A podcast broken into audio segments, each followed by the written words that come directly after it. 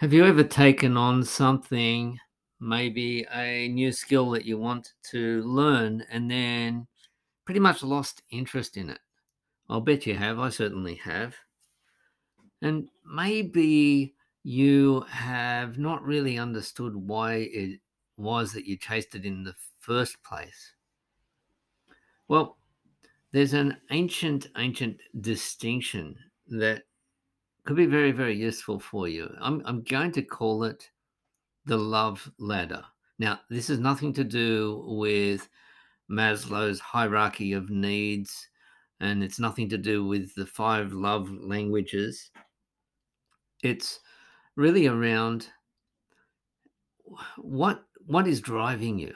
Now, this is really, really important for something such as imposter syndrome because you want to understand well, like why am i really doing this in the first place?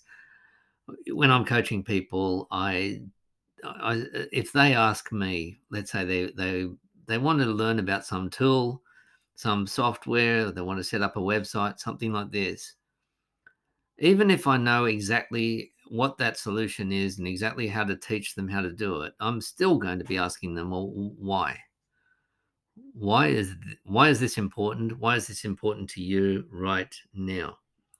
So I'm going to call this thing the love ladder, and I'll use some practical examples to hopefully make it more relatable to you. So some things are good. Well, the reason we go for anything is because we we perceive that it is good. The the reason that applies with why we would eat some food or even have some some medicine or uh, or learn something new or meet uh, meet somebody new. We're thinking there's going to be something good here. Not necessarily good just for you but there's something good in itself okay? And same thing with growing in knowledge okay? Listening to this podcast why are you doing that? Well you're hoping that this episode, at least, is going to give you something good. And I plan to deliver on that promise. So, but what kinds of good things are there? Well, we could divide them into things that are good in themselves or, or good as a means to something else. Let's start with the basic good, I uh, mean, uh, the useful, something that's useful, just merely useful. So it's not desirable in itself. So let's take the example of some medicine that you need to take, and it's really bitter. Okay. It's got a taste that you don't like.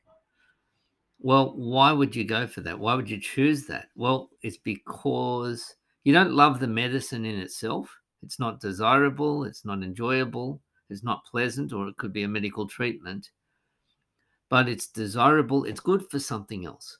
Okay. It's something useful. Okay. So that's the first level of good is the useful good, merely useful, useful. Now, everything might be useful, but people are not useful. All right. You don't I mean, if somebody uses you, you don't like that, right? you don't want to be a stepping stone. You don't want to be a mere tool or a means to an end as a person. You don't want that. So, useful things uh, are the things that we desire really as a means to an end. So, bitter medicine is a good example. Now, that's one kind of usefulness. And if you were to, let's say that you wanted to learn how to cook, learn how to drive, you might do it and you do it with a great deal of pain. You hate doing it, but you're doing it because you have to. Okay, that's a useful good. It's not a really strong uh, desire, is it? It's not really something that's going to keep you motivated unless you just say, I've got no choice.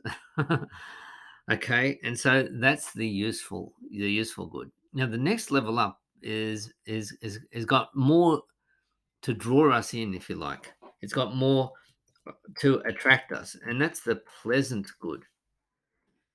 So it's got something desirable in itself. Okay, so it might be something sweet. Okay, if you've got a sweet tooth, yeah, it's useful. Okay, some dessert is useful because it's going to fill us up, it's going to give us some nutrition, it's going to you know, may not be very good for our health, but at least it's going to keep body and soul together and stave off death for a little bit. So it's a pleasant good. And just as I'm explaining these three the useful good, the pleasant good, and I'll get to the third one in a moment just as I'm explaining them, think of something that you are doing now that you are working on. You know, it could be fitness, it could be your health, it could be exercise, it could be some homework, it could be some preparation, it could be writing. Uh, and if you're looking at it only as a useful good, it's uh, you really, really have to force yourself. But if there's some pleasure in it, then hey, you know, it's something that you can get excited excited about. I'm going to put on my my running shoes and I'm going to go out and I'm going to be heading off or onto the treadmill or out uh, running or off to the gym or something like this. If you enjoy it, you, you're going to stick with it much more. So that's a better, that's a stronger reason for you to to pursue it. And how this helps with imposter syndrome is, is if you're feeling yourself procrastinating, then let's see if we can find a, a, better motive than just useful. If you can't see the use of it, you're probably going to give up. If you can see the use of it, why should I build this website? Okay, I understand why, but it's too hard. All right. Well, but you know, if you can start to enjoy it, enjoy the experience, the user experience, and so on, then the then you can kind of get excited about it. Okay, so what we're doing is we're looking for tools that are going to make it a little bit more pleasant for us to, to, to work. But what is this third one? I've spoken about useful goods, pleasant goods. The third one is what we might call a fitting good.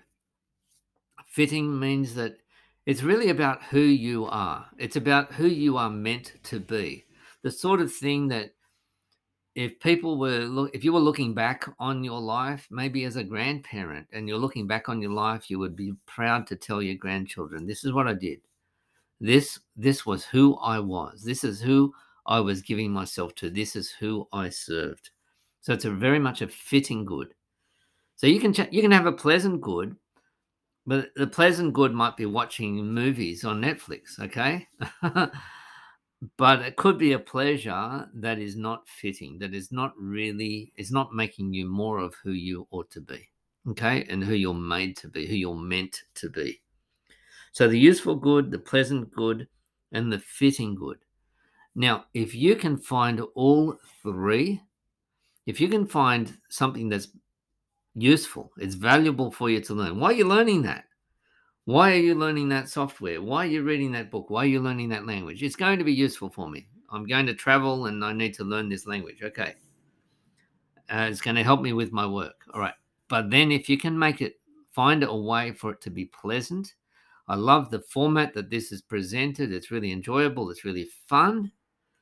And now, if the third one is fitting, this is my place in the world. This is what I am meant to be doing this is where I'm in my element, not just enjoying it, not just useful, but this is what I was made to do. Well, then your your imposter syndrome is not going to undermine you because you've got three, you've got a triple motivation. The fitting good, which in, may include the pleasant good, hopefully it will be. Sometimes you've got to do things that you don't enjoy, um, but you have to do them anyway. And then the useful good. Okay, useful, pleasant, fitting.